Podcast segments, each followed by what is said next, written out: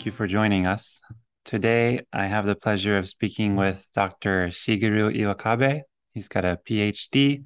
He is a professor in the Department of Psychology at Ritsumeikan University in Osaka, Japan. Um, Dr. Iwakabe conducts psychotherapy research on client emotional processes from an integrative perspective.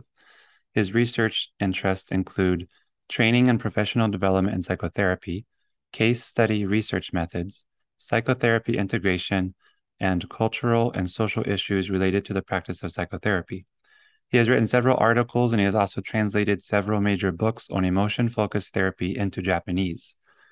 Uh, Dr. Shigeru Iwakabe currently serves as a co chair of research committee for the Accelerated Experiential Dynamic Psychotherapy, or AEDP, which I'm very interested in, and I'm I'm I'm excited to talk with you about today because uh, I've never talked with anyone about AEDP, and I've recently learned about it. So excited oh, wow. to talk about that. Yeah. Um, and then last, so he, Dr. Iwakabe serves as a member of executive committee for Japanese Association of Clinical Psychology, and he's also a committee member of several psychological associations. Um, Dr. Iwakabe, thank you for joining me today, and I'm excited to have you on. Well, thank you so much for uh, inviting me to be on your show. Yeah. It's great to meet you. You too, you too. It's, I've been very excited to speak with you for some time. Um, oh. I I recently I was speaking with my wife about wanting to interview psychologists from different countries, and um, I lived in in Japan for about eight years, and my plan was always to come to America to get my degree, and then try to go back to Japan, maybe as a contractor or something, and work and live back in Japan. So I'm excited to hear your experience and what it's like to be a psychologist in Japan. And yeah, yeah. Oh, great! Uh, you know, it'd be great to have you here. Uh, yes, yes. Um, yeah. If you don't mind, can we start? Uh, can you can you tell us about where your interest in psychology first began? Like when yeah. when you yeah yeah, yeah. Um, I, I was a, a, university student in Tokyo. Hmm. I was studying economics, economics, oh. right? Because I guess that was what we were supposed to study if you're not in engineering, which is was the most kind of you know um, popular thing hmm. at the time. Hmm. And uh, you know, I wasn't happy with uh, you know economics. I mean, it was hmm back then the Japan, Japanese economy was booming, uh-huh. and it was something you know I wasn't that interested, but I just assumed that was something I should study. Hmm. But as I, I was studying, I wasn't interested in um, you know economics, but more than that, I was questioning the kind of the social climate back then, hmm. where you know, economic prosperity was believed to be something that would make you happy, mm. something that would make everyone happy. In order to do that, in order to achieve that, people just study to go mm. to good schools, you know, get na- elite elite schools and all that. And uh, you know, I really didn't like all that uh, sort of the hype about the economy, hmm. the brand name stuff. And uh, I was working as a private tutor for the you know junior high school students and high school students and hmm. other parents. You know those kids who had parents so eager to have their kids go to a good school. Uh. And I, you know, I go to their house and I teach. I see how kids are kind of, you know, confused, suffering, but also uh, family relationships that were really not in a good shape. Mm. So I started getting into um, like really interested in psychology, mm. the hmm. family relationship. I started reading, but back then the psychology was not really big in Japan. Uh. So and I was also questioning, you know, what's happening in Japanese society and as a student, I traveled to US or Europe, and I decided to go to study um, at McGill University because back then I was also interested in brain Oh. and uh, you know um, Montreal uh, McGill University, you know, is really known for that. You Oh. know, Dr. Penfield um, and Hebb's and all these uh, neurophysiological psychologists. Uh-huh. Um, so I went there, but I just, you know, as soon as I arrived, I was not, you know, I really, I realized I wasn't made for sort of experiment, experimental psychology, Uh-huh. and I wanted to work with people. Hmm. So I went to counseling department Hmm. and uh, completed my doctoral degree there Uh, and counseling? in counseling Oh. psychology. Yes. So that was how it started. Oh, okay. Yeah. How how old were you when you were, let's say, how old were you or what around what year was it when you were studying economics and going to the houses and then you started being Yeah. interested in psychology? Um, 1987, 88 to 1991. Oh, okay. So I think, and I, you know, I went to Canada in 1991. Okay. hmm And at that time, you said that psychology wasn't really big in Japan. Has that changed up till now? Is is psychology more popular in Japan now? I think so. I was in Canada until 2000, Oh, but around uh, um, 96, they started a, a you know, sort of a first national um, kind of, uh, you know, the service system for uh, school counselors. Oh, Even though Japanese clinical psychologists are called clinical psychologists, uh, the first public psychological service given by government was uh, given by uh, Ministry of Education, and Mm. it's a school psychology or school counseling program because Ah. there's a lot of bullying, uh, truancy, hmm, the problems in schools hmm, was the kind of the you know major kind of uh, social issue that brought psychology to the fore hmm. in Japanese society. Uh-huh. Yeah. Interesting. So that establishment of that system really changed. So after 2000, Japanese psychology started to really grow Oh, okay. Rapidly. Hmm. So it was in in in 2000, is that when you returned to Japan? Yes. So you returned right as it was pretty much growing, huh? Good timing. Right, right, right. I guess so.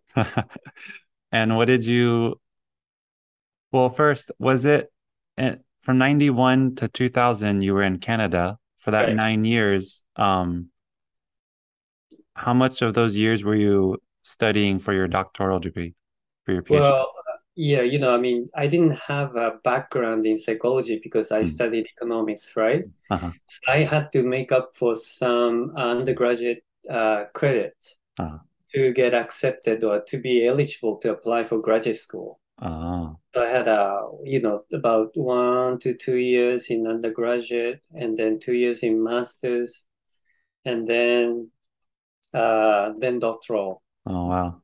But you know, there are a lot of um, times I don't know what I did, Hmm. but I was a doctoral student, which means a good thing, right? Yeah, yeah. Um, I don't know if your experience lines up, but in my experience while I was in Japan, uh, um, I would say that many Japanese people do not learn fluent English. Mhm. And so did when you went to Canada, did you already speak fluent English and you went and you learned psychology in English, or what was that like? Right, right. You know, I mean, in when I was in university uh, Hmm. called Waseda, I made friends and I became I'm friends with some international students, Oh, and I loved traveling. oh, So I learned English and uh, you know, that way. hmm, Uh, but when I actually went to Canada, you know, I mean, I was I had a, enough TOEFL score, right? uh-huh, But I don't think I did well in even in high school, uh, you know, Yeah. not even university, but uh, the English I thought was good, but Mm. it was not enough to, you know, get good grades. It was hard initially. Mm. Yeah, and I imagine uh, psychology has a lot of a lot of words that are very spe specific to psychology, and especially if you're learning about like I don't know, they talk about like the first thought was like Freud and the ego and the id and the super ego, or like I don't know, it's just very it's words that you don't use in everyday English, and so then you have to learn more like medical terms and Right, diagnoses and things. And write papers, all of the papers you have to write. right, right.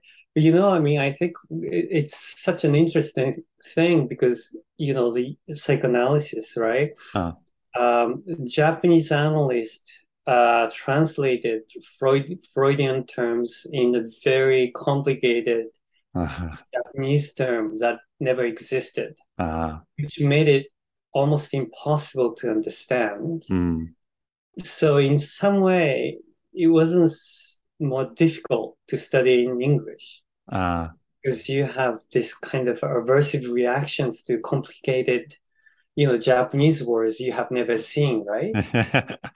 English words, of course, you haven't seen it, so it's okay. Uh, that makes sense. So, and also, you know, first, ex I mean, you know, first main exposure, like big exposure to psychology Mm, for me was in English. mm, So I think that was yeah. that made it okay. And uh, so I, and also I was young, so I could memorize better. uh-huh, uh-huh. Yeah, that makes sense. You know, it's interesting because I recently read about how in in German, Freud called the the id, the ego, and the superego. The id was the it, the ego was I, and the superego was like above I. Right. And then when they trans that's that's super easy to remember if you're learning in German. And then when Mm, they translated it to English, they used Latin, which we don't really use Latin anymore. So it doesn't really feel as common or everyday speech. And then they translated it to Japanese and it's even more complicated. right, right. Yeah. Freud, you know, I mean, I'm not psychoanalyst, but I know that Freud used these terms to make it more familiar to you and mm, understandable. yeah. But somehow all these academic people made the opposite effort Yeah. to make it even harder. Such a shame. Right, right. I mean, you know, it, it, it, id, you Uh-huh. know, right, is like two syllables in English, right? Uh, In Japanese, it's made of three complicated Chinese characters. oh. You know, that would take, I don't know how many more seconds to write. Yeah. Weird thing. Uh, Yeah. and okay, and so what uh studying counseling in Canada Mhm. um and and learning psychology and in like in English and maybe like a Western way of uh was it was it kind of like a client-centered approach or what kind of approach did you learn through through school? Right.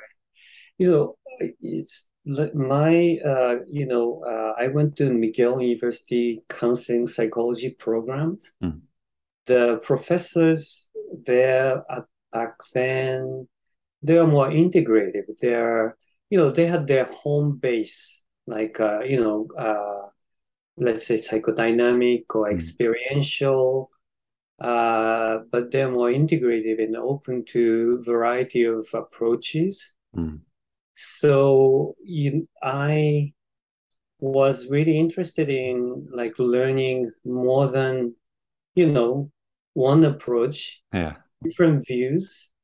I valued, uh, you know, having different alternative views Mm, and the idea, you know, that the approach is more for the a patient or the clients, what's good for them. mm, I think, you know, for psychologists to be able to be flexible mm, and open to different interpretations and ideas mm, is more important. So that was my so take on it. But I was naturally drawn to experiential approaches and uh, you know some psychodynamic approaches as well. mm. Okay. Um, when when did you get? Well, I'll ask that in a, I'll ask I'll ask that in a little bit. So in in Canada, so you you finished your your degree, and you went back to Japan, and then Right, and then and then where did your career start from there? What was it like in right. Japan? You know, it's interesting because we might have been able to meet in Okinawa because when I was in Canada, Uh, actually, you, uh, you know, my mother was uh, sick and I went back to Japan. And I thought I should think about the future and I applied for the universities in Japan, hmm, even though I wasn't really thinking about. Um, but then I applied to one in uh, Sapporo and one in Okinawa. uh, and I got a call from a university in Sapporo, and so I decided to go there for you know a lot of reasons. hmm, What uh, Hokkaido is famous for, uh, you know, the seafood, the beautiful, you know, nature, hmm, all that. But I was happy to have a job, um, and I thought it would be a great change from being in Montreal hmm. to you know Japan. Yeah. Yeah. So I, I went to Sapporo and back then because uh, many universities in Japan are starting graduate school Hmm, for uh, they needed someone with a PhD who can supervise uh, master's thesis and also uh, train students with clinical skills. hmm. So that was that was the start of my career. Oh, okay. Yeah. Yeah. And and what did you think about that? Um, you know, I mean, as you probably felt when you went back to the States from Okinawa, it's a culture shock to go back to where you are, right? Yeah. Yeah, it is. Especially, you know, to work in a new system. Hmm.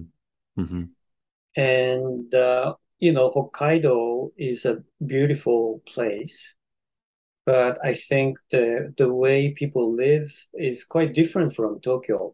Uh, Um, you know, it's more relaxed, hmm. but the people do have different values. Yeah, I really enjoy being there, but uh, it was very cold. I mean, Montreal was cold, but the Sapporo is also cold, and it's got so much snow. You're buried in the snow for about Um, three months. But you know, I still go there to teach. I was just there in uh, the beginning of uh, August oh, to teach uh, intensive summer course. So I have been teaching there like every other year. oh, okay. Yeah, like Yeah. 15 years. And I still enjoy it. Oh, good. Good. Yeah. Wait, uh, so your job, your first job there in Sapporo when you were, you know, helping out with like master's thesis and working with the, you said, and they, they had like a kind of a clinical program, like a training. Right, Oh, right. They uh, in year 2000 they started a graduate school in oh, clinical psychology. okay. And in in Japan, uh, because of the establishment of that public service for school counselors, Hmm. many graduate schools started around then. Oh, So that's because you know the Japanese psychologist needs uh, a clinical psychologist. Uh, you know their requirement is a master's degree. hmm. So many universities started the graduate school uh, master program in clinical psychology Hmm. around the year 2000. Oh, okay. And only in like five years or so, I think like hundreds of schools were, you know, established around wow. that. Yeah. It was an economic boom, I guess. And what was it like for you to teach like counseling to Mm, students in Japan? Right. I mean, that was also a very, uh, you know, like a new learning or Uh, you to now see how Japanese psychologists and students learn psychology. Mm. I mean, first of all, I mean, there are many stories, you know, I, I, I can remember, but it was such a strange thing. It was like uh, disorienting in many ways. Uh, For example, you know, the client-centered, you know, therapy uh-huh. value sort of egalitarian relationship, uh-huh. right? Uh-huh. The equal status between the therapist and the client, genuine relating, right? The Mm. openness, but there's a formality in Japanese relationship. Mm. And there's a that hierarchy in Japanese, you know, social relationship. Mm. So these really, I thought, were obstacles to Mm. learn the most simple counseling relationship in Japan. Yeah. Even though some people seem to do it well and some people seem to get it, Mm. but it just was so counter to learning counseling. Mm. I just want to say just one more thing, which is still like, you know, one of the things that I struggle every day in teaching psychology. Okay. I think many Japanese people still to this day learn that listening quiet, quietly Mm. and looking like they're interested and looking like they're good students Mm.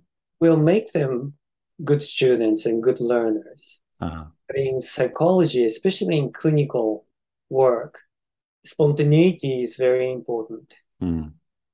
Being able to express your ideas, Mm. whether it's correct or not, but just being able to take a chance and say what's on your mind Mm. is part of, you know, emotional awareness and also the, you know, expressive capacity that you need as a therapist. Mm. Mhm.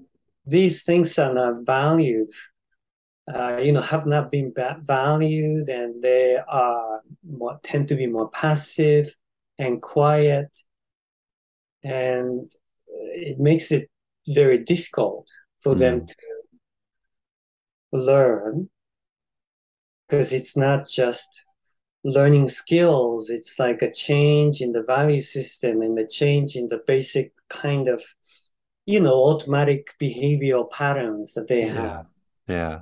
of being a passive a good you know uh, modest person to Mm. be more actively involved Mm. That's a so I have several questions. Um, but one uh, to to pick up kind of where you left off, you mentioned you mentioned it's not just a change in their and it's not just a simple change, but it's a change in their value, like their value system and the way that they see social interactions and the world almost. right Um, we're we're taught a lot that that uh working working with people from different cultures, we have to be very careful not to impose our own values on our clients or like Western values on our on clients from a different back, cultural background. And and and so in what how much of it is is this is the way psychotherapy works and it has to be this way to like how much of it can be adapted to fit their own their values already. right right you know i mean that's an interesting questions and i have written a paper called cultural um, accommodation of psychotherapy Oh, okay. but you know because many early japanese psychotherapists were always in, interested in modifying parts of western psychotherapy models Uh-huh. to meet japanese needs Mm, you know like culturally modifying parts of it Hmm. so that it's um, it goes well with japanese cultures. Mm, but that goes two ways right? Because i think it can really um, but you know sort of um, you know, cherish Japanese culture, cultural values, and make psychotherapy more effective or more suited for Japanese people. mm, Or that kind of modification can spoil what that psychotherapy is, yeah. just to meet and even reinforce social oppression that might be happening in Japan Mm, based on a single therapist's personal opinion of what the culture is and Uh-huh. what are the what important values are. So I think it's very important Hmm.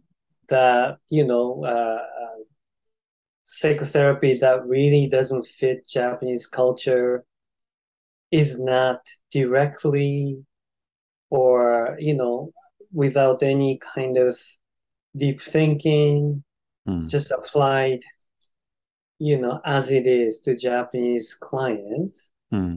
but at the same time what kind of adjustment that we make is important not just that we make adjustment Yeah. so yeah I mean you know I do what do you think I mean you are here you're in Okinawa and Okinawa is a quite accommodating people who Hmm. would you know welcome new kind of ideas and influences to their lives Yeah. Yeah. Very, very accommodating. Um, I, I I don't know for sure. I, I I like that answer. It's it's I think in everything there's there's a cost benefit analysis that we need Mhm. to make. And a lot of times, you know, they say like the road to hell is paved with good intentions. A lot of times we try to do things because we have good intentions, but we don't we don't know what we're throwing away in in the meantime. right And um I was gonna ask, and is here I think that a lot of the younger my my age and and younger generation were a lot more open to therapy than maybe my parents or grandparents would have been. Um, do you see similarly in Japan, like um, either more open to therapy or more open to maybe an experiential type of therapy and less less authority and less uh, more more equal, more egalitarian? Right. Yeah, I do think so. I, I Mm, really do think that's uh, very much changing. okay. Um, but I think that the traditional, more, you know, non-egalitarian or authoritarian style Mm, is still very powerful and still, um, you know, sought by lots of people mm, because it gives a sense of comfort, uh-huh. uh, that kind of authority do this or don't do this. Mm, Uh, a direct, simple advice yeah. from a parental figure Yeah. who Japanese people call sensei, right? Uh, A sensei. sensei could be politician or teachers or doctors or whoever is in power, Mm, right? yeah. Yeah, see, um, my thinking is that the way that we're taught psychology, like maybe here in America, especially, or in Canada or something, is is that people want a direct answer, like you said, because it's a comfort, and and if they have a direct answer, my thinking is that well, then if it doesn't go well, they have someone that they can blame, or they have someone that they can, they don't have to own up to the mistake or the guilt that comes from the Mm-hmm. failure and and and the way that we would do it is like no you you know maybe you have the answer i i believe that you know what's right to do and i believe that you can do that um and you put the kind of the responsibility on the client and you try to help them become more of an individual and less less dependent on authority figures Mm-hmm. um Mm-hmm. but it, yeah the, and then is that more of a western value like becoming an individual or separating from authority figures. Um, Right, right. yeah. Yeah. Yeah, yeah. You know, I, I do see what you mean. But, you know, for example, like client-centered therapy, Hmm. which is probably, you know, one therapy uh, that really tries to do what you are saying, right? Uh, uh-huh. To be non-directional, to be, you know, empathic, to be valuing and prizing of the client Hmm. so that the client, him or herself, is able to value, you know, I mean, their own experiences Hmm. to guide their decisions, to, you know, base their actions on their thoughts and feelings. Mm. And the client centered therapy was like the therapy for a university counseling center for many years. And it still is very strong. And I think the, the Japanese uh, therapists do have the ideal as well. Okay. But they also uh, tend to value another opposing or contradictory idea that you know but if you try to make decisions if you press your opinion too much you wouldn't be liked by other people Mm. so you know being balancing the two is more important Mm. Uh-huh. Good the, balance. the idea like how to fit in how to serve social needs how to be a part of society Mm. that sort of um, I think the Japanese therapists do not ignore the individual needs and self-actualization, Mm. but they really are more contextual, but more contextual than they realize. The you know that famous uh, saying about uh, you know the nail that stands out get Mm. hit Yeah. in Japanese society and squeaking what, floor, squeaking floors get uh, waxed. Hmm. What is that? But anyway, so I think the Japanese uh, psychotherapist or psychologist, sort of like the sys- systemic thinking Mm. and uh, the idea of fitting in are like, you know, two huge things. Yeah. I wonder if you, you know, I don't know if this is the direction you want to take, Uh-huh. but in last 20 years, uh, you know, Japanese psychology has shifted its focus to developmental disorders. Mm. Um, you know, especially people are in, really interested in, um, you know, sort of like um, autism, Mm. um, but milder one like Asperger, Mm. because that, you know, it's very common, right? I mean, in Japan with small kids, but also those people with Asperger's are somehow represented as kind of uh, people who are not good for the Japanese, you know, fabric of Japanese society because they don't re- respond to social cues. Mm. They don't fit in. Uh-huh. They cannot create and maintain interpersonal relationship. Uh-huh. They can follow the rules, like unwritten rules of, you know, interpersonal situations. Yeah.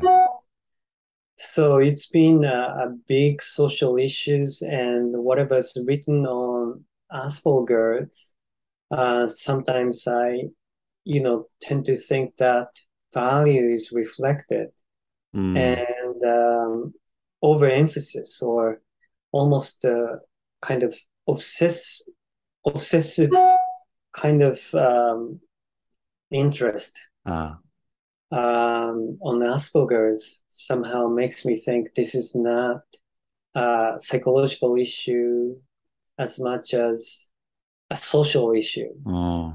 value issue. I don't know if I'm making sense. Yes, uh, I I believe I so you're saying that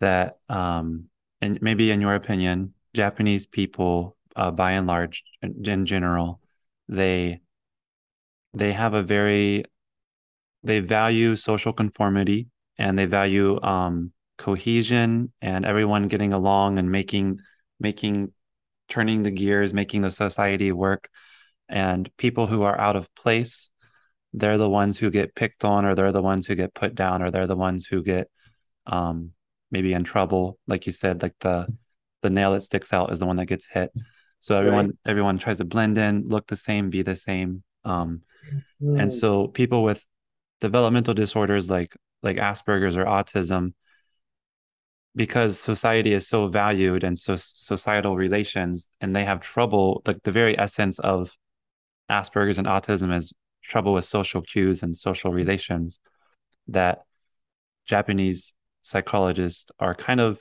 almost obsessively trying to figure out how to fix mm-hmm. how to fix that that problem yes yes mm. and yeah i mean you know i i can just uh, you know have a list of examples like that. Uh. But I don't know if you have heard this expression in Jap- Japanese called "kuki ga yomenai," uh, hmm. which means that uh, someone who cannot read the air, uh. meaning that someone who cannot, you know, understand or you know perceive interpersonal message or read between the line. Uh. So reading there, I guess reading between the line, and I I don't know when, but you know, people make fun of those people who can't read mm. between the line, and you know, they became the target of ridicule as well as I don't know socially accepted you know microaggressions like oh you know so and so cannot read the air uh. you know because they can't interpersonally function well. Mm. So, you know, another ish- example would be hikikomori, which is, um, you know, now internationally known.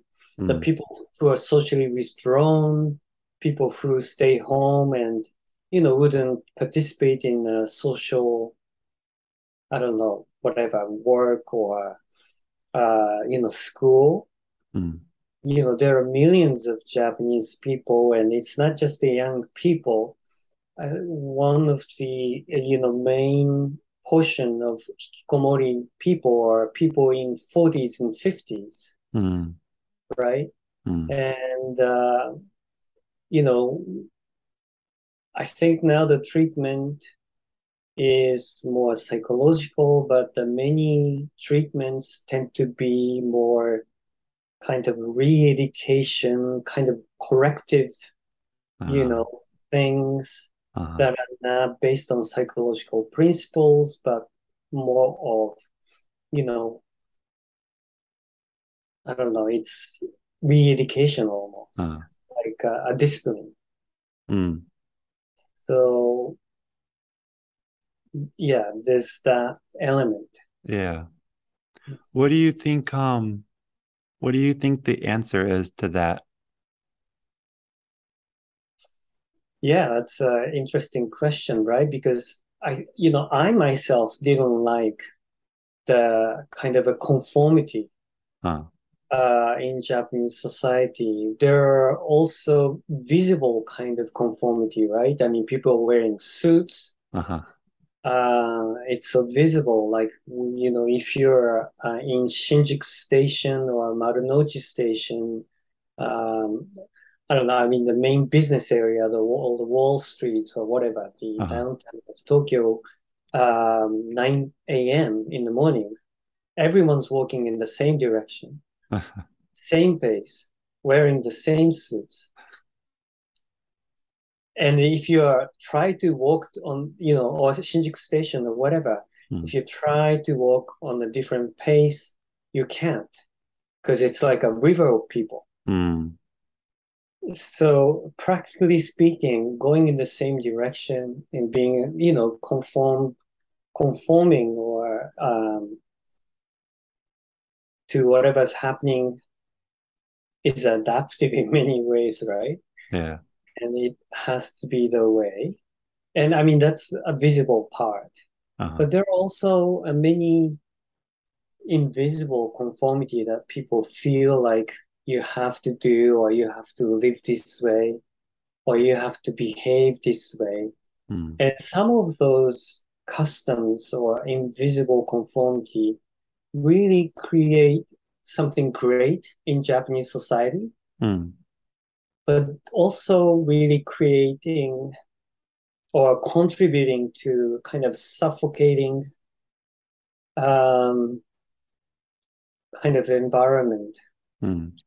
that you know even though some people realize, but other people don't realize as if you're like climbing up the mountains and it's just, you know, it starts to, you know, becomes hard to be, breathe, but mm. you're kind of slowly getting used to.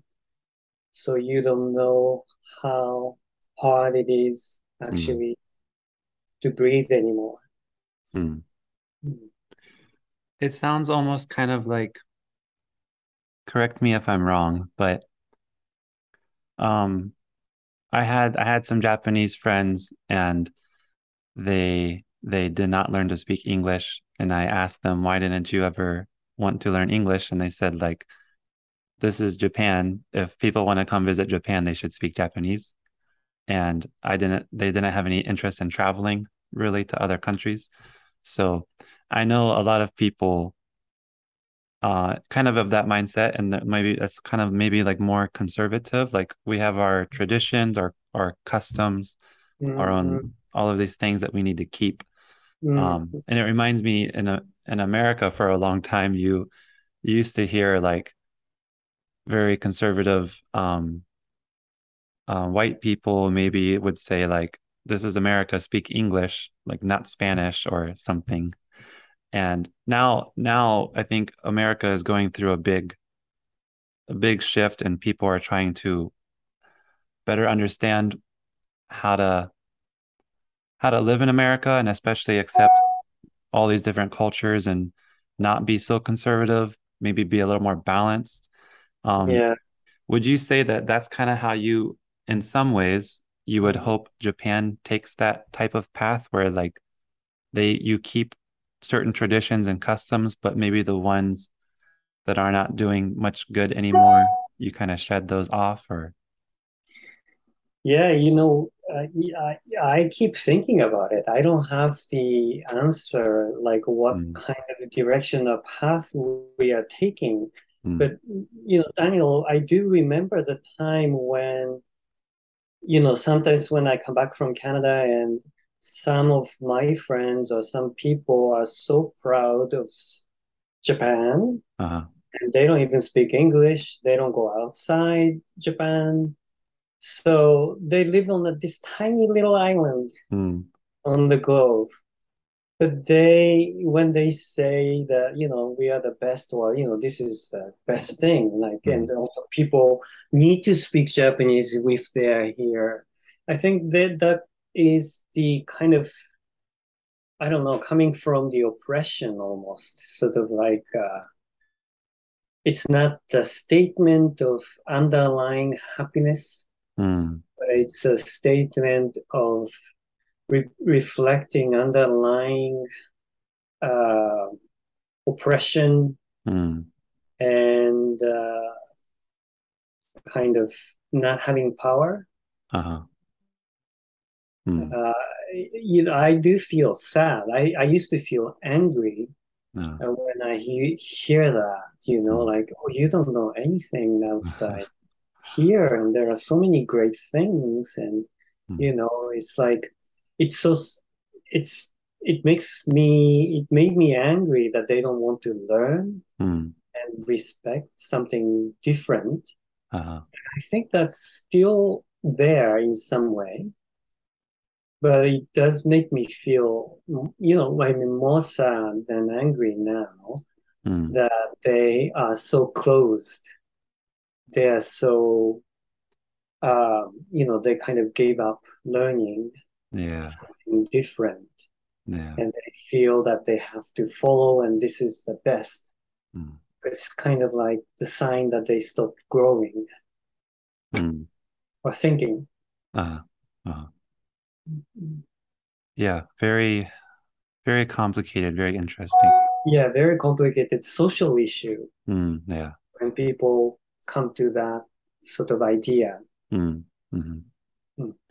Um, yeah, I was gonna ask with, uh, you know, in a in in a like I said, I think the younger generation is is getting better, but generally speaking, I think in America, um, it's kind of like it's kind of people kind of make it into a joke now that like guys don't like to talk about their feelings and and so when you do therapy with guys they're more like con I want to fix it. What's the content, not what's happened, not the feelings involved. Yeah. And um and I don't know um with with with you being interested in experiential therapy, that's very what are you feeling? How what it how does it feel to feel what you're feeling? You know, like the meta Yeah, process. Yeah. Uh yeah, I'm yeah, I'm very interested. I, even though I don't write about it, but when I do therapy and I mm, work with, you know, both, I have more female clients than male clients, but I do work with male clients, uh, and um, it's a very interesting issue, the gender and uh, emotional experience and emotional expressiveness, right? uh-huh. Boys don't cry Yeah. is such a big thing. And I think that in Japan, the boys um, aged between 12 and 25, crying is not the sign of the sadness or expression of sadness, but the crying is the defeat. Mm, It's uh, humiliating hmm and it's, it's so difficult. So, you know, I mean, for many people, they would never let other people see their tears. mm, But it's much worse for the people in, you know, 40s, 50s, or even 60s. mm, Um, there's a lot of, you know, I mean, you spoke to Les, uh-huh. um, you know, so you talked about the emotions, but Japanese people tend to have a lot of social emotions mm, or so-called instrumental emotions. Uh, they tend to show what's socially acceptable mm, but really getting to what they really feel when the feelings are not socially, uh, you know, I mean, not considered good feelings, uh-huh. Like, you know, say anger or disgust and all other nasty ones. Uh, they don't want to show. Mm. They don't want to admit, or they, it's hard for them to show in uh, therapeutic relationship for sure. Yeah. So we need to to be aware. And another thing, can I add, Yes. Is you know one of the things that one of the emotions that I've been interested in studying was is shame. Mm, Shame is such a you know I mean so-called um, emotion that Japanese people are fixated with. mm, So um, I have been interested in shame. Um, but you know, in, shame is associated with many kind of psychological pathology. Is often considered as sort of, you know, one of the worst emotion. But the people don't want to talk about shame because, you know, there's a shame about talking about shame, yeah. right? Yeah. But in Japan, shame is often considered as socially good emotion, right? Mm, mm, Not the emotion, uh, not the shame as sort of um, you know, very painful sort of, you know, core shame, but a sense of shame, mm, having a sense of shame, uh, consciousness of yourself from other people's point of view is considered very important. mm. Yeah. Um, in in preparation for interviewing you, I actually I did get around to reading two articles that you've written. Um, Uh, and one of them was thank you. yes, yes. One of them uh you wrote an article titled Working with Social Withdrawal or Hikikomori in Japan from Shame to Pride. Um, and I, I when I talked with Dr. Greenberg, he was talking about replacing emotion with emotion.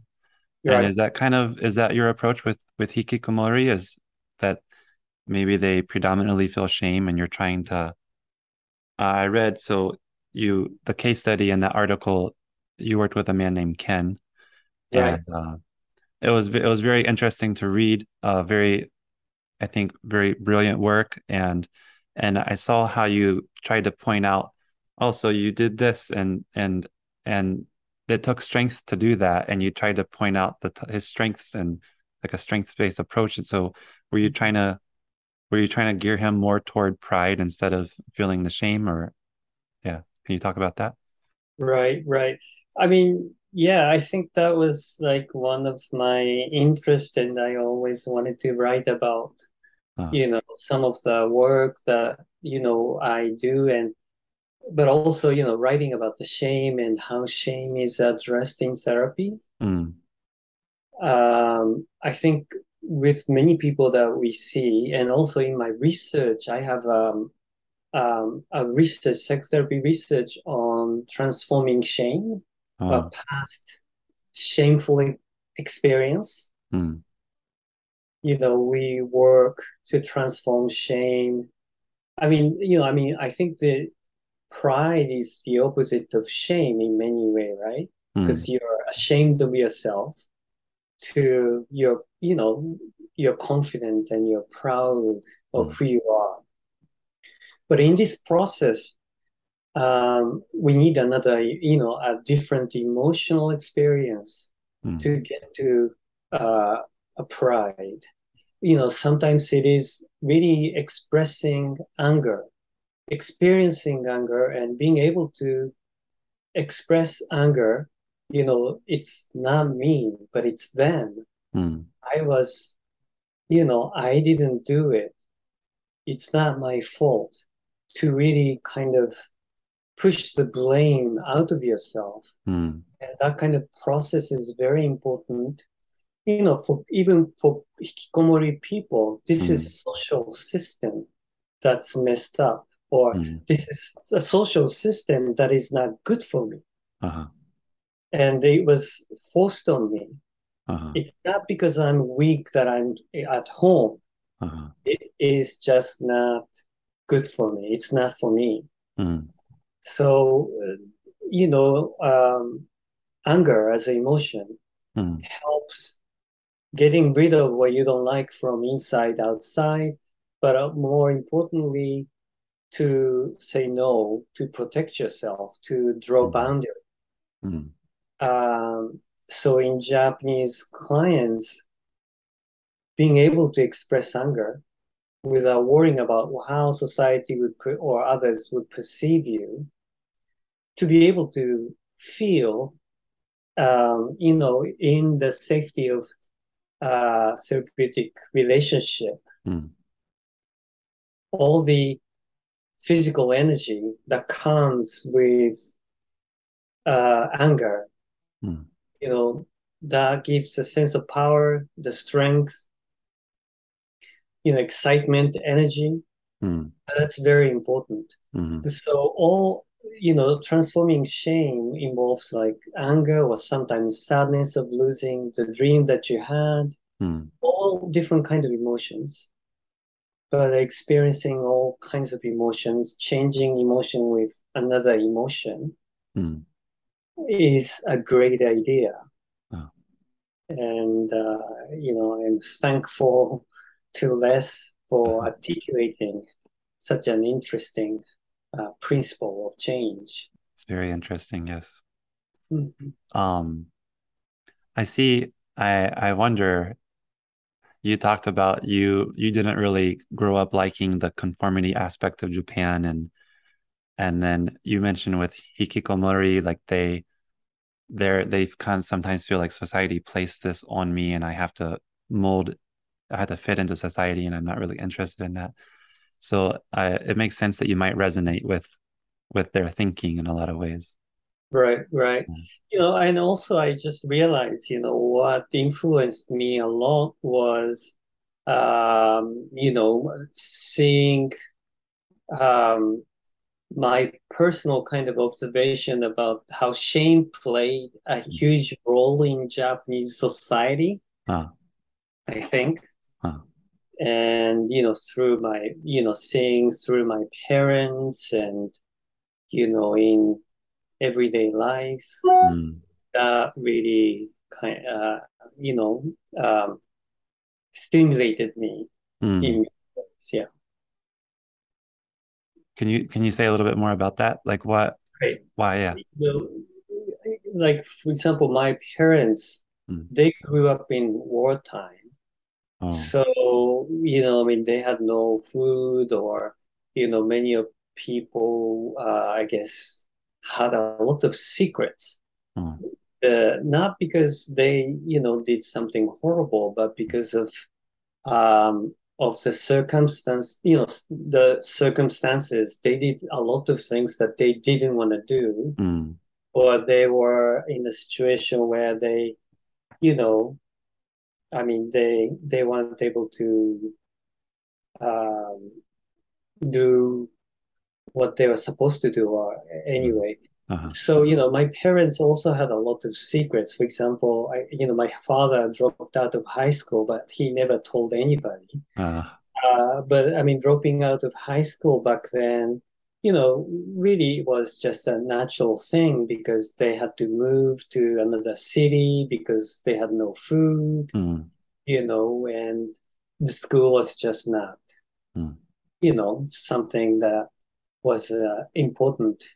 But he would hide this, Uh, and uh, you know, for many years, right? I mean, but you know, then my mother also has a lot of secrets, and uh, so I think I lived in this sort of like a hidden shame and uh, mm. uh, family, and I also hear a whole bunch of stories like these. But also, you know, I see how shame in Japanese university, uh, in Japanese society is used as a way of social control. Oh. Like you know, if you see kids crying in the park or on the train, the mother would say to the kid, other people are looking at you. Mm. They think you're a sissy. Uh, Uh, or like, oh, it's it's unsightly, or you know, uh-huh. Like, oh, it's embarrassing. Uh-huh. So they would um, sort of work on shaming you. I Mm. know how shame, shame, and shaming is such a, a, you know problematic thing in many society, but in Asian society, uh, shaming is still used as a, a casual and predominant social control Mm. in so many ways. Yeah. And we are shaming each other, one another, all the time without saying a word by just a gaze, or you, you know what I mean, right? Yeah, yeah. You were here. Yeah. Yeah. I've never I've never really thought about it that way before. That's Mhm. um I'm sure by the time you get to do therapy with a lot of people, there's a lot of shame to be worked through, huh? Right, right. Yeah. Also, you know, I mean, I don't know if you've seen this ad Mm. um, on Japanese Metro. I think it's on the internet, but Mm. there's a, a series of very funny uh, ad on a Tokyo Metro called "Let's do, please do that in your home or in your room," and it's like a cartoon of a, a woman putting a makeup on on the train Uh, and or like a couple holding each other's hands or I don't know, anyway, eating on the subway. mm. But the whole, you know, please do that in your home Yeah. ad campaign is like a shaming shaming campaign. Like, oh, Yeah. to do that on this on the you know, it's like nuisance. It's Mm. uh other people will be uncomfortable. Mm. So there's a lot of shaming that's um, used um, maybe in a clever way, but also in a way of, you know, Yeah. uh, contributing to people developing, you know, more shame Mm. to inhibit them from being more expressive, Mm. feeling free. Yeah. Yeah.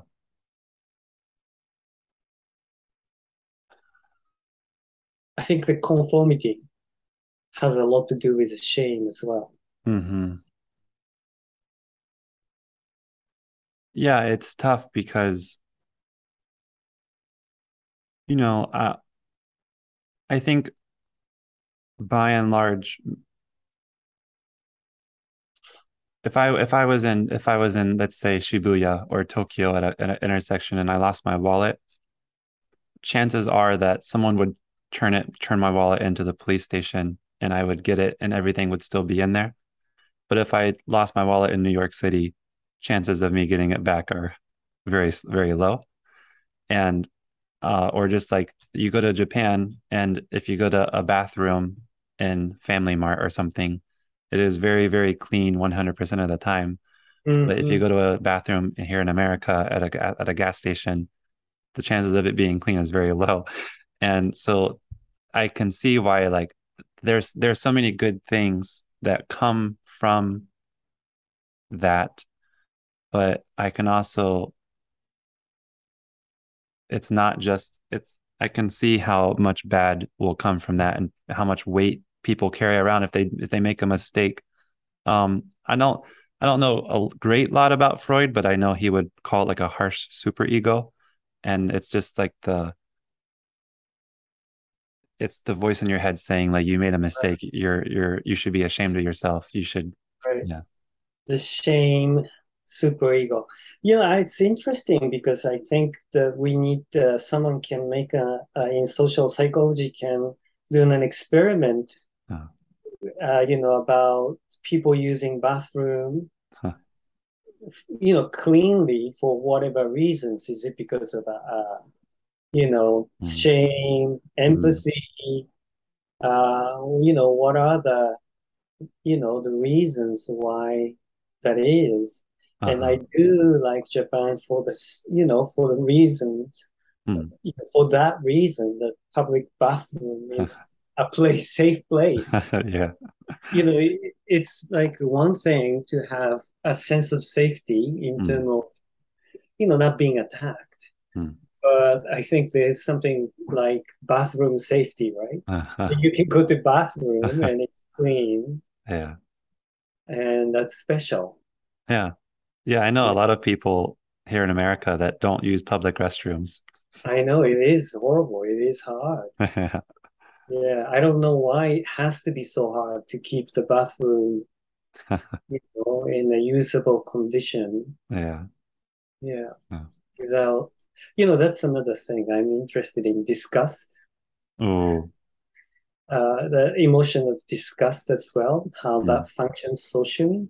Mm because I think the sense of disgust is like somehow very strong mm. here. Uh-huh.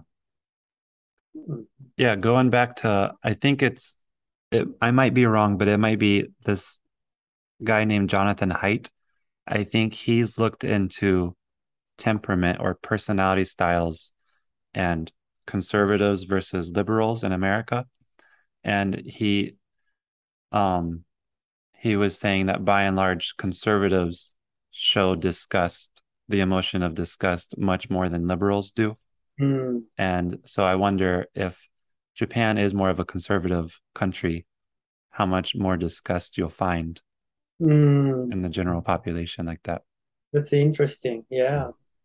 I, I wonder maybe there are already experiments or the research that's being done here on the same idea. Yeah, yeah, that would be very interesting. Yeah. Um, can you so one of my professors here at my university, she she is very interested in AEDP. Right. And um she had I, I, yeah, yeah. I read she gave me a book on on by Diana Fosha on AEDP, AEDP.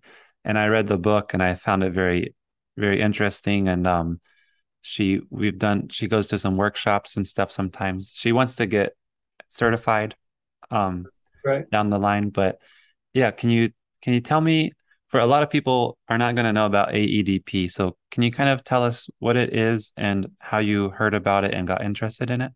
Right right. I mean, AEDP or accelerated experiential dynamic psychotherapy, right? Huh.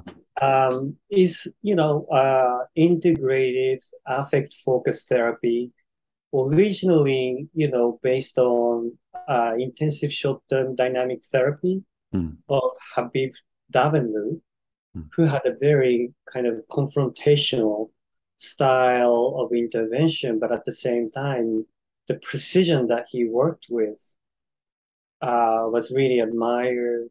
Mm. But you know, short-term dynamic ther- psychotherapy was very special because they videotape uh, their sessions, and we see the dramatic change that their patients go through mm. within a matter of one hour. Mm. But Diana Fosha replaced that confrontational style with more empathic, you know, affir- affirming style. Mm. Instead of pressuring the clients with uh, confrontation or challenge, she would empathize, you know, very deeply mm. so that the, you know, her patients will be able to open up mm. and reach that depth of emotional experience. Um, ADP is uh, somewhat different from EFT in that it's more relational, attachment based, mm. and it also emphasizes the processing or addressing positive emotional experience. Mm. Uh, not just focusing on the problems or the distress and suffering, but ADP really addresses the positive emotional experience as systematically and as rigorously as negative emotions. You're smiling. Oh no, that's cool. I just I like that. Oh, okay, good. Yeah. Uh, you know, I'm, I wasn't sure if I was making sense. But no, yeah, you are. That it's not just you know really, um, you know, addressing and overcoming or working through the negative emotions, but their clients or the patients are able to make use of their positive psychological resources or hmm. emotional mm. resources one of the idea that's uh, very important in uh, ADP is called receptive affective capacity, mm. which means uh, you know you are able to receive other people's care, support, mm. empathy, love. You know, uh-huh. receptive capacity, right? Because mm. you know if you are to feel good, it's not that you know you feel horrible but being able to make use of what's given to you mm. so that they become kind of like a nutrition uh. emotional nutrition mm. So that's what adp is. I don't know if i did the justice to the complexity of its theory and practice but you know that's how i understand. I like that. I i really in my own personal um goals i want to get better with positive with with yeah uh reinforcing positive emotion and like a strength based approach to therapy um can you give me an example kind of of how you how you might go about really focusing on the positive aspect of emotions and not just the negative right right well you know like uh, one of the you know, I mean, for example, like one of the studies that we are doing focuses mm. on the first session of psychotherapy mm. uh, in ADP. I mean, first session in ADP. Mm. Uh, the first session is often considered as sort of like intake hmm. uh, or, you know, informational session almost, right? The uh-huh. client's uh-huh. talking about what's troubling them and you are there to understand, uh, you know, mm. the problem, the situation, and you know what contributed to problem while establishing a good relationship. Mm. You know, ADP does all that, but it also focuses on any signs, positive signs, the strengths, the sign of resilience. Mm. For example, like if the client says, you know, it's, you know, I'm so depressed and I I don't you know i don't see any hope in here but i really want to get i want really want to get you know back to my life mm. that single statement i really want to you know uh, do this mm.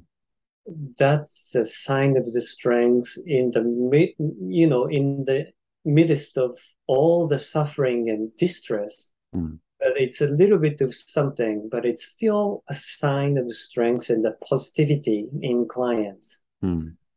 so you don't want to focus, you don't want to miss that, but you Uh, are all, you should be able to pick it up, mm, help the client to expand it, to really feel it, mm, to really get in touch with that, pos- you know, a tiny island of positivity in the ocean of all the negative that's going on.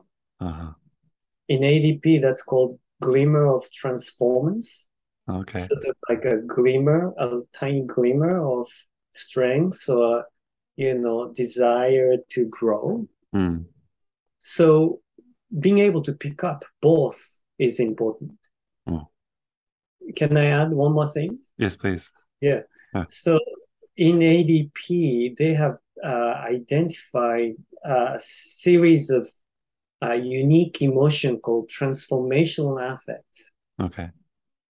Transformational affects are the emotions that happened when you experience change. Mm, For example, you know, I mean, when you succeed, you know, you feel like, yeah, I did it. Mm. That sense of mastery. Mm. You know, you're transformed by this success. So it's called mastery affect. Ah. Or when you realize something, you have realization affect. That's emotion aha experience, right? Oh, oh, uh-huh. this is what I mean. That sense of excitement and mastery, and or sometimes you have this feeling called healing affect. Healing affect is like, well, thank you for helping me. That kind Mm. of like feeling touched, moved, a sense of gratitude. So a, in ADP, when you see those emotions, Mm. you help your uh, clients savor those emotions, feel more of it, Ah. feel, you know, uh, really just absorb what it is like, just so that it becomes a part of yourself. Uh, feel it, reflect on it, Mm. savor it, and really uh, consolidate uh, as a part of yourself. Mm. That's another kind of work with positive emotions.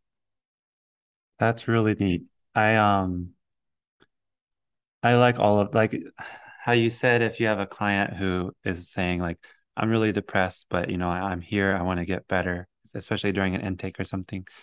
Um, instead of just blowing by like, yeah, I understand and and we're gonna try to help you. And um and and one of the ways that we can help you is to get more information. So can you like instead Yeah, of yeah, yeah, it's and I feel like some that's just it's very easy to do. It's very we're taught we're taught to look for symptoms right, and then we're taught to look for these symptoms and to make a diagnosis right, and so we're looking for for already we're looking for the negative things and so we hear the word i'm depressed and then Mm. everything after that is just kind of like oh, okay well we're gonna but you just Mm. missed a great opportunity to say like you are here and a lot of people would have never walked through these doors and that shows a lot of strength on your part and exactly, Yeah. exactly. Like, you know, I mean, exactly. I, you know, I, I like what you said because the first of all, like, if the client he comes to your office saying, I'm, I'm so depressed, Mm. I'm,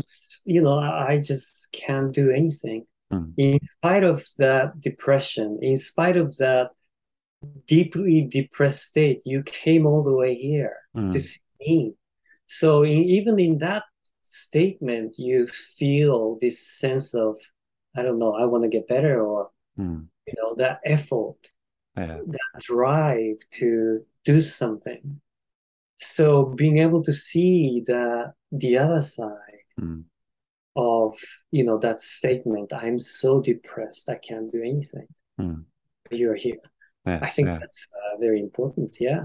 yeah very cool uh and so how did you how did you hear about AEDP Uh, well, yeah, I mean, when I was in Montreal, Oh. I did my internship at the Montreal General Hospital where uh, Darwin, uh, Habib Davanloo was Oh. doing his uh, short-term dynamic psychotherapy. oh So I was exposed to short-term dynamic psychotherapy then, and I saw Diana's book, Hmm. and I read the preface or forward where she talked about her experience. Mm. You know, I really resonated. But you know, several years later, I saw the, her work at the Society for SEPI meeting, which is the SEPI is a Society for Exploration of Psychotherapy Integration. Okay. Uh, it's an international organization for psychotherapy integration. Mm. Diana presented her work, showed her clinical work, uh, you know, the videotapes. Mm. And I thought, wow, this is so great. And uh, then I took some courses, but, you know, as a researcher, I really wanted to study ADP. Mm. So I went to Diana, said, you know, I wanted to study. And so that's how I started getting involved. Okay. But, you know, and meanwhile, I was so interested in EFT and, you know, I was interested in emotion. Uh-huh. Yeah. Um, yeah, I think there, uh, you know, where the university that I'm going to right now, they're heavy on CBT. Um, you find every once in a while, my supervisor, she's like, she jokes because she's psychodynamically oriented, but she likes like the AEDP, and she jokes that it's kind of like uh, she's people come up to her and they're like, "Hey, I, I heard you like psychodynamic therapy. Like, can we talk?" like, um, so I, yeah, I like I I've any type of learning that I've done about EFT or AEDP has kind of been self-taught, and so I'm still I'm still trying to learn a lot about that. Mm. Yeah. I, I I saw I'm also very interested in um I I really liked Carl Jung and I Uh-huh. saw in one of your I think it was the article on um psychotherapy integration in Japan Right. um you mentioned you mentioned that uh there was kind of a Jungian thought or Jungian therapy had kind of a an influence in Japan. I forget the last name was Kawai. Yes. Yes, yes. Um, and and I got really excited. I got really I I saw I, I was reading your article and I saw that and then I looked him up. I had never heard of him before and I saw that he wrote books on like on uh myths like in Japan uh Japanese myths and fairy tales and interpreting them from a Jungian perspective. Mm-hmm. I thought that was very interesting. Have you have you read his works and do you have any interest in that area? Well, yeah, I mean, yeah, I am interested. I, I think I'm interested in two ways. Hmm. Is that, you know, one is that, you know, I I was interested originally uh, because it feels like his work is so important and interesting, but also I think it has a lot to do with the sort of the sense of nationalism, the Mm, kind of uh, asserting a Japanese uniqueness. mm, Um, so it is more of a cultural studies, uh, you know, interest. uh-huh. So some of it is very interesting and it may represent reflect the Japanese psyche, Mm, but the whole idea, whole notion of thinking about the Japanese psyche is not um, subject matter of psychology, but subject matter of nationalism. mm, I mean, uh-huh. this distinguishing Japanese from a other Asian group, um, you know, sort of that sort of idea Mm, as rise of nationalism rather than, I don't know, yeah, the inquiry in psychology, yeah, that makes sense. right? So cultural uniqueness of Japanese people. Mm, But uh, some of the materials are just genuinely interesting. He's uh, a very good, I mean, good writer. mm. I think he's uh, Joseph Campbell of Japan, Oh, cool. and uh, he's you know he speaks. I mean, his lectures are interesting. He's an interesting person, and what he writes uh, captures, you know, sort of like uh, Japanese social issues very Mm, well. mm, And he has a manner of addressing problems, empathy, and the kindness, mm. Yeah. not just a one-way criticism from academic point of view. Uh-huh. Yeah. Yeah. I'm very interested to to learn more about him. hmm Um, in in Yeah. in that article, you you talked about some of the ways that um there has been accommodations for therapy in Japan. And one of those um what you talked about parallel therapy with Right. mother and child. Right. Um, I was just curious. Um, I was curious about so you can kind of fill me in where I'm wrong and then maybe respond. But so parallel therapy with mother and child, you from what, from what you wrote, it seems as if uh, one of the ways that you can be accommodating in Japan is you do therapy not only with the child or adolescent, but you do the therapy with the mother as well. And it can be separate. It can be like on the same day, but a separate, an individual session with the mom, uh, the mother, and um, and then it has a few benefits like she can kind of receive individual therapy in the in that time, and she can also you can provide psychoeducation to her on parenting and maybe what their her child's going through and, and stuff like that.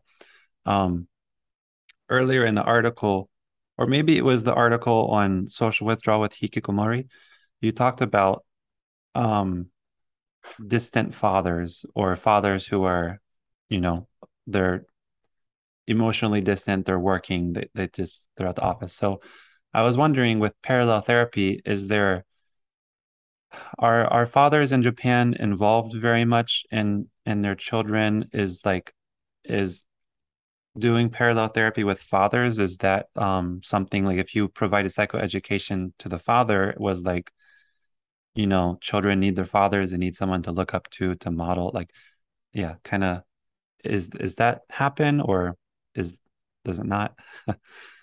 Very rare.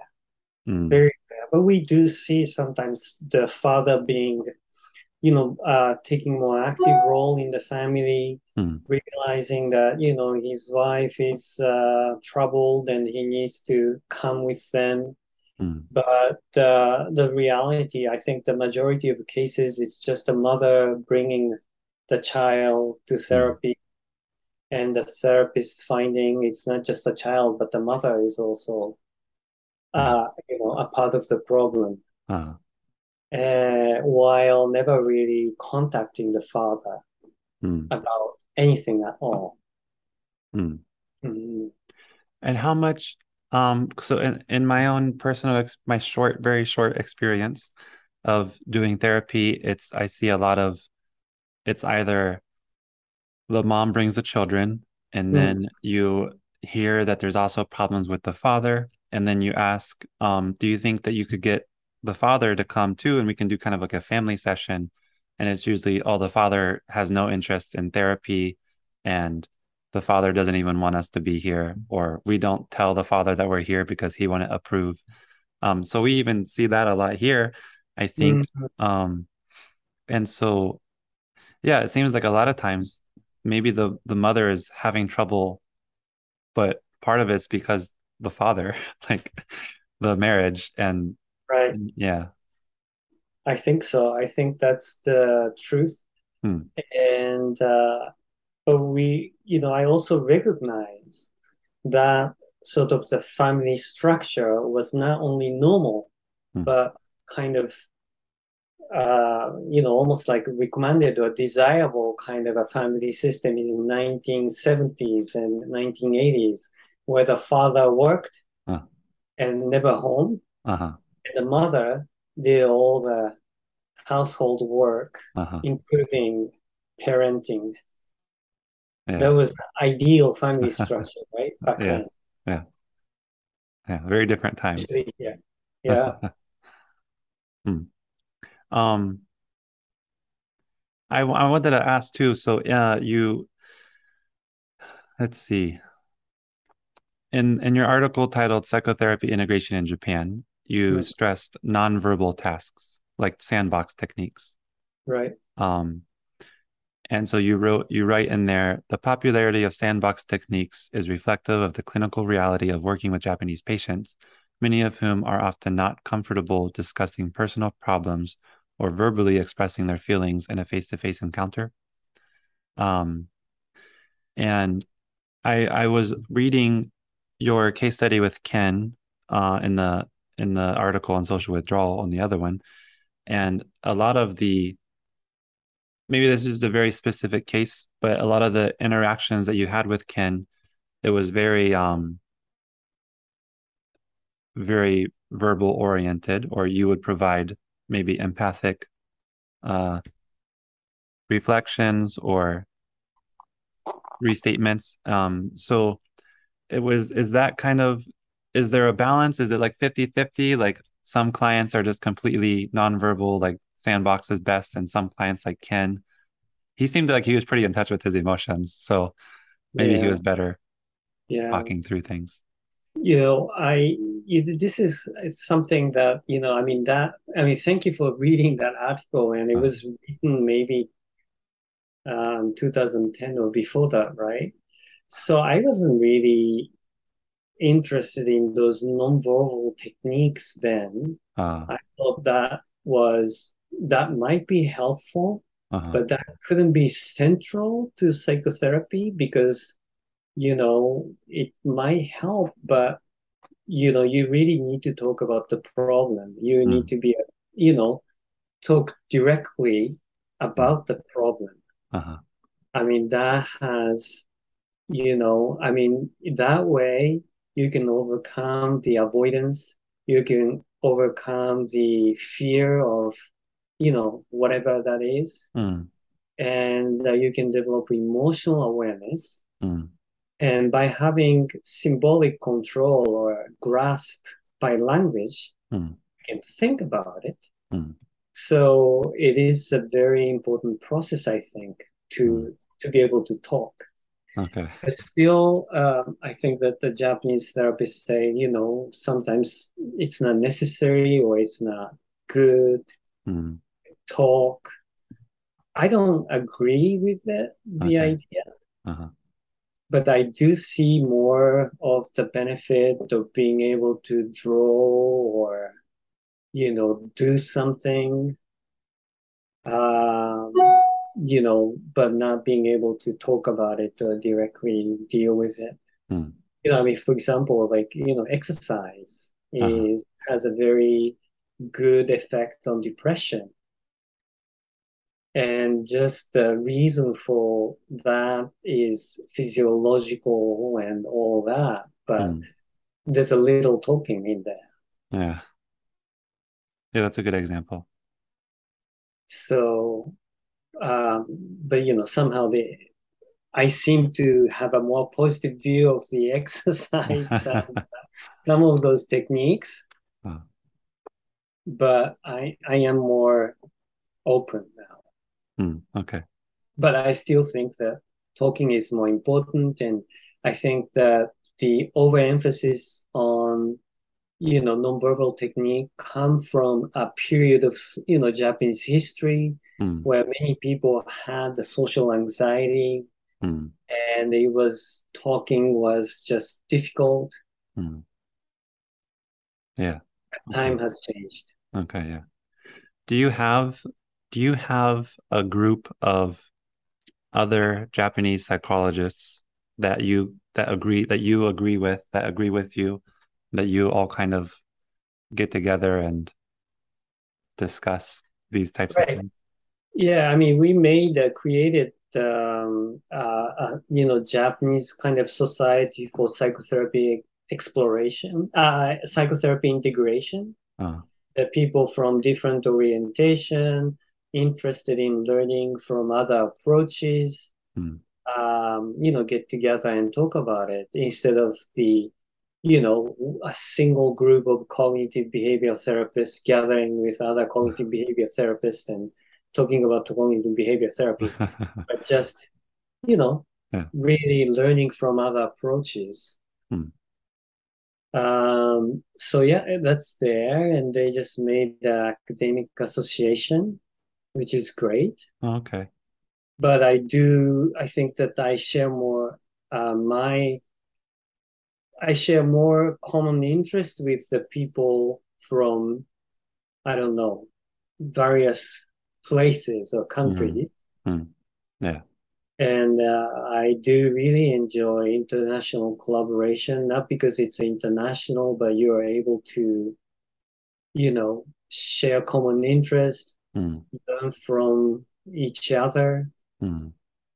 Yes. different way of working, different way of thinking. Yeah. Yeah, I think um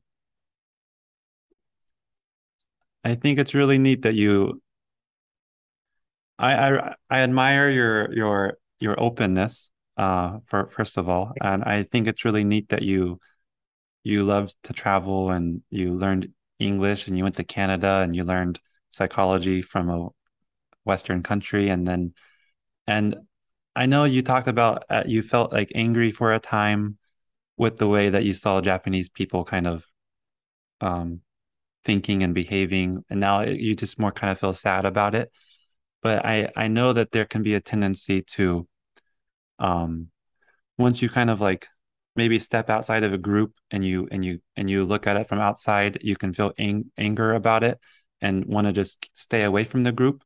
Maybe stay in Canada. You say those a lot of those Japanese people they're they're closed-minded. They're they're they're not growing. I don't want to be associated with. But I, so I think that it's neat that you're you're back in Japan and you're working, and I think that you can have a a big influence on Japanese culture and people and and uh, I'm excited to see like what what you do. Yeah.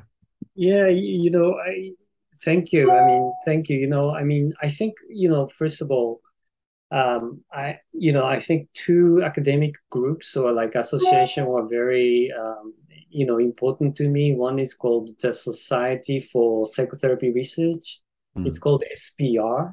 Huh. People there, uh, you know, really nurture, I mean, have a very good relationship with one another and Mm. treat the students uh, in very respectful and nurturing manner. And, uh, you know, I love the way people work together internationally. And Mm. also, you know, SEPI, Society for Exploration of Psychotherapy Integration, they are very open and, uh, you know, really learn, trying to learn from one another. Mm. You know, I mean, like when you say like, you know, me becoming influential, it Uh-huh. kind of freezes me, you know, like uh, Uh-huh. do I want to be uh, influential? I, I do think that it's good, you know, the, you know, I do want to influence and that's why I do what I do. Mm. But I, you know, I don't want to impose anything, but I would like to certainly give um, some kind of something so that people will, you know, look at things differently, Yeah. Yeah. use it as opportunity. Yeah. Yeah. I like that. Um, okay, I think this is a good place to end. Um, Great, great. I want to thank you again very much for for joining me. This is I've really enjoyed this conversation. yeah, me too. Thank you for inviting me. I really enjoyed talking with you.